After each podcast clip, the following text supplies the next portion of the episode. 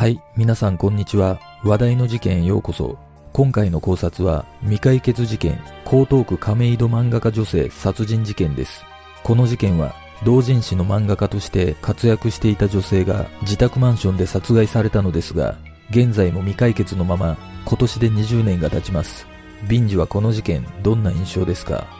この事件の被害者は漫画家とは別の顔を持っていたと噂され交友関係などを中心に広範囲に捜査が行われましたが未だ犯人の手がかりがつかめず未解決となっています。この事件は警視庁のホームページでも情報提供を求めていますが捜査状況など詳しい情報が公開されておらず動機や犯人像も謎のままとなっています。まずは事件概要からどうぞ。事件概要2000年9月29日午後1時頃、東京都江東区亀戸のマンションの一室で女性が死んでいるのが発見された。司法解剖の結果、歯の治療痕などから捜査本部は被害者をマンションの住人である漫画家 Y さん当時28歳と断定した。このマンションに何度も訪れていた国勢調査員が回ったままだった換気扇からの異臭に気づき、管理人に報告したことから遺体の存在が明らかになった。発見当時、部屋の鍵は開いたままで、Y さんの首に絞められたような跡があったことから、殺人事件として捜査を開始した。Y さんは T シャツのみの半裸姿で、ベッドの上に仰向けで倒れており、室内に荒らされた形跡はなかった。遺体は死後10日以上経っていて、かなり腐乱していたとされる。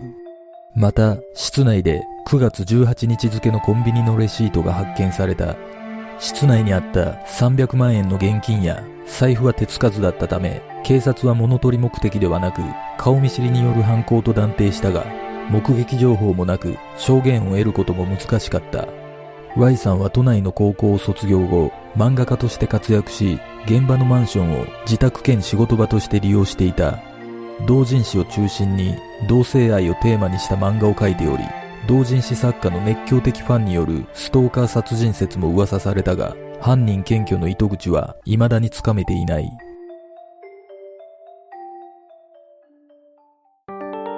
現場の状況事件現場となったマンションは JR 東武線の駅からほど近く、すぐ目の前には幹線道路がある。Y さん宅の玄関の鍵はかかっておらず、部屋の合鍵がマンションの廊下に落ちていたとされるが、当時このマンションには防犯カメラがなかったことから人の出入りは確認できていない。Y さんの遺体は T シャツ1枚だけで下半身は裸だった。顔には白い布がかぶせてあり、首には絞められたような跡があったが、暴行の形跡はなかったとされる。室内に残されていた9月18日付のコンビニのレシートがあったことから、Y さんの死亡推定時刻は9月19日頃とされている。死後10日以上経って遺体の腐乱が進んでいたことから死因さえ特定できない状況であった。そして Y さん宅からは現金300万円のほか財布や貴重品が見つかったがどれも手つかずの状態だったことが判明している。そのことから警察は強盗目的ではなく顔見知りによる犯行ではないかと推定。捜査の焦点は Y さんの交友関係に絞られていった。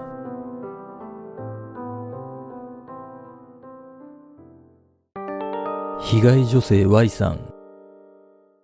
Y さんは子供の頃から明るく活発で漫画や絵を描くのがうまく周りからも親しまれていたとされる。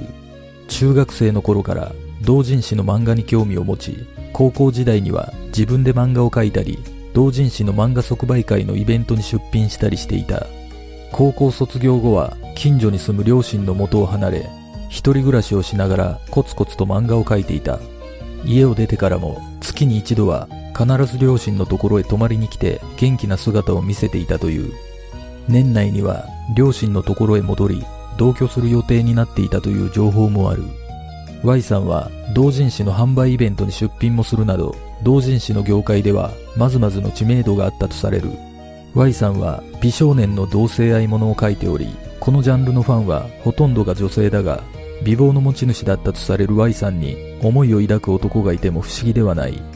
事件現場となったマンションは住居兼仕事場であったため同人誌の作品に自分の住所を書くことにより簡単にファンに住所を知られてしまう危険性があったと指摘されている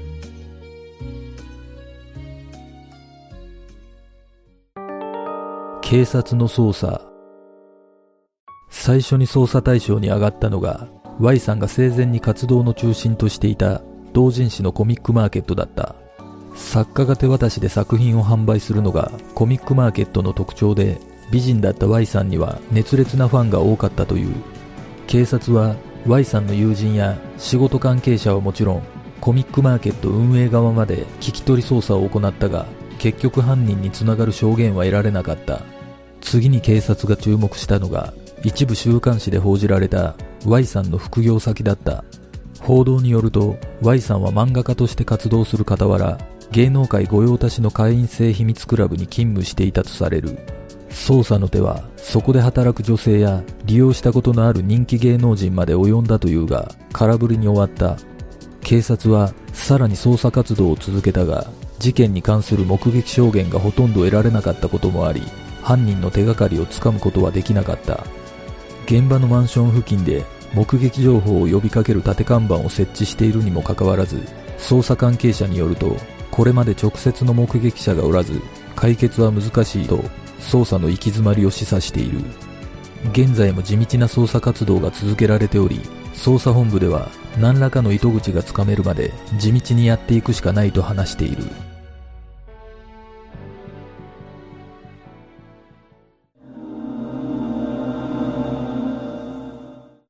コミックマーケットは数十万人が訪れる日本最大の同人誌即売会です。そこを活動の中心として人気もあった Y さんであれば、ストーカーのファンがいたとしても不思議ではありません。もしかすると、Y さんはストーカーに悩まされていたのではないでしょうか。事件当時、ストーカー規制法がまだ制定されていなかったため、警察に相談などができなかったことが考えられます。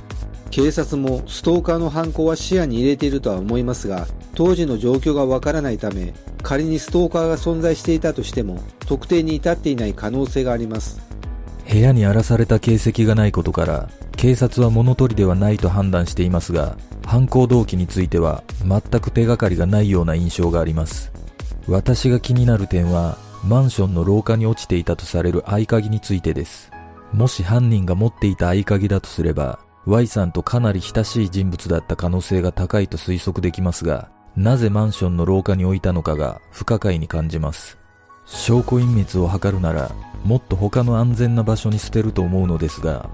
情報がないのでわかりませんが、おそらくこの合鍵は意図的ではなく、犯人が逃走時に落としてしまったのではないでしょうか。だとすれば、警察はその合鍵から指紋を採取している可能性もあります。皆さんはどう思いますか？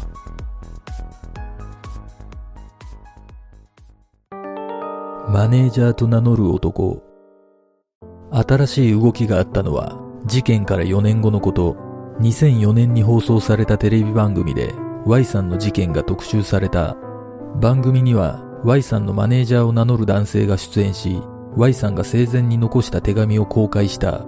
その内容は私はあと2、3日で多分死ぬかもです。私が狙われているのは間違いないです。といったもので、ストーカーに悩まされている様子が書き残されていた。しかし、この手紙は専門家によって偽造であると断定された。さらに、偽造された手紙と Y さんのマネージャーを名乗る男の筆跡が完全に一致した。番組スタッフが問いただしてみたところ、その男は手紙の偽造を認めた。漫画家として成功した Y さんに対する妬みが仲間内で存在し、それはマネージャーである自分にも向けられていたため、偽造したと説明した。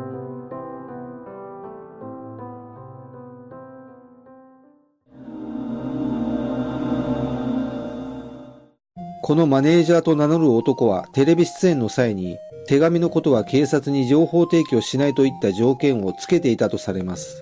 おそらく偽造がバレることを防ぐためだったと考えられますが、もしかしたら注目を浴びたい、目立ちたいなど極端な自己中心的な思考の演技的人格障害のようなものがあるのではないでしょうか。もしそうだとすれば、この男からは犯人の手がかりになるような証言は得られない可能性が高く、逆に警察の捜査が振り回されたかもしれません。このマネージャーと名乗る男について、警察は何も発表していませんが、任意での事情聴取などは行われたのでしょうか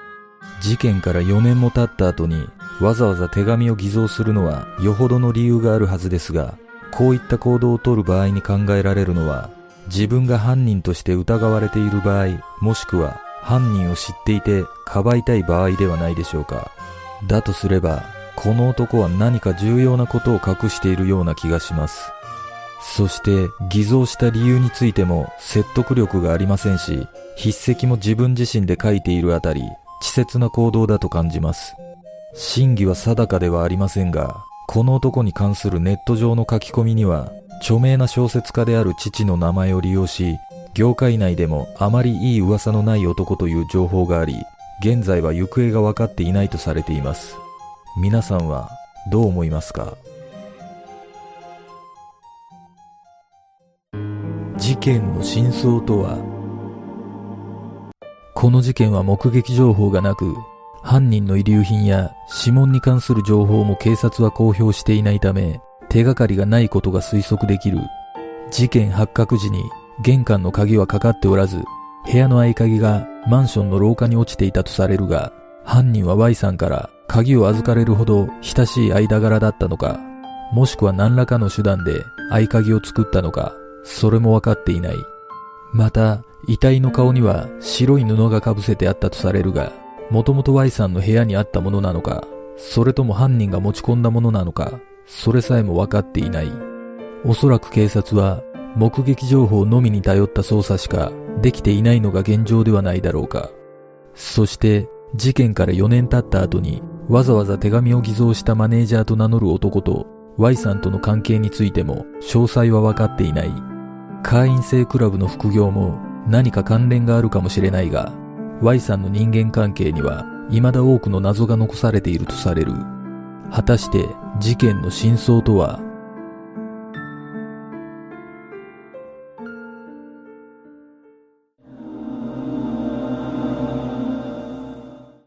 犯人の動機についてですが、もしかすると Y さんの副業先を知ってしまったファンが Y さんに対する失望感や裏切られたような気持ちを抱き、犯行に及んだのではないでしょうか。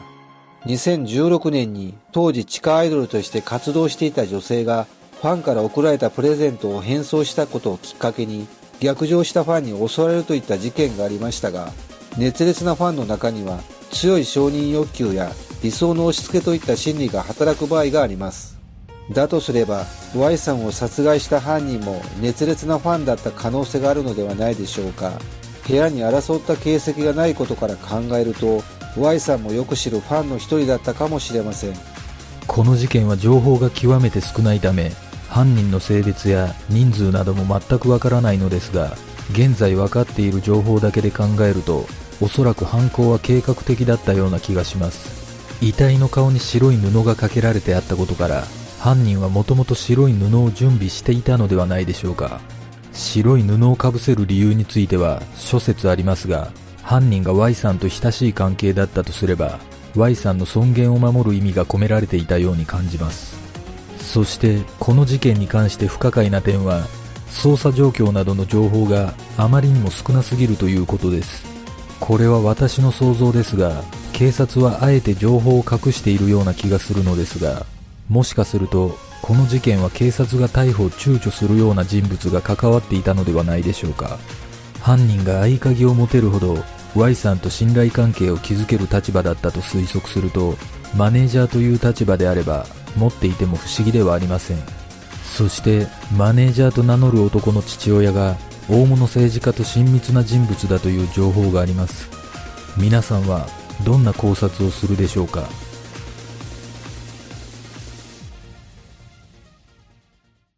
では今回の考察は以上となります次の動画を見たいという方はグッドボタン、チャンネル登録お願いします。よかったらコメント欄に考察してほしい事件などがあればコメントお願いします。この動画を見ていただいてありがとうございます。では次の考察で。